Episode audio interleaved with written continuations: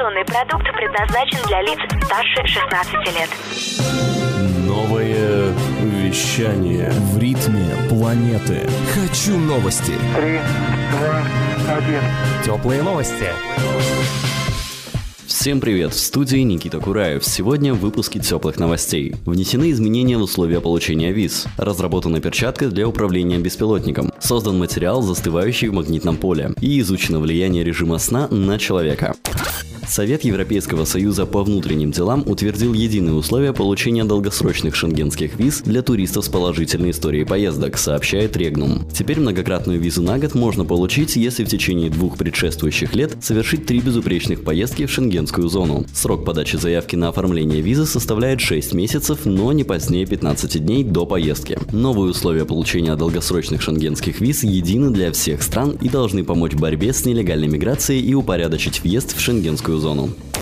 Российские школьники создали перчатку для управления дроном, сообщает РИА Новости. На Олимпиаде национальной технологической инициативы в номинации «Автономные транспортные системы» первое место заняли московские школьники, разработавшие перчатку для управления летающим беспилотником с помощью жестов одной руки. Перчатка реагирует на положение кисти и пальцев в пространстве и отправляет роботу цифровой код с командой. По мнению экспертов, такое изобретение может быть полезно при проведении спасательных операций.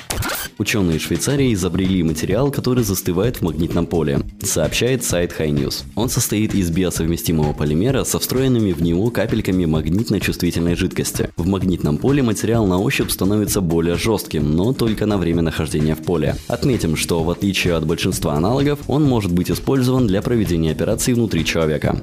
Американские ученые из женской больницы Бригама пришли к выводу, что нарушения режима сна могут вызвать риск развития различных заболеваний, сообщает Daily Mail. Исследования показали, что люди, которые встают и ложатся спать в разное время день ото дня, имеют на 27% больше риска развития ожирения и других заболеваний. Для получения этих данных ученые на протяжении 6 лет наблюдали за группой из 2000 человек в возрасте от 45 до 84 лет. Это были теплые новости. Меня зовут Никита Кураев. Всем пока.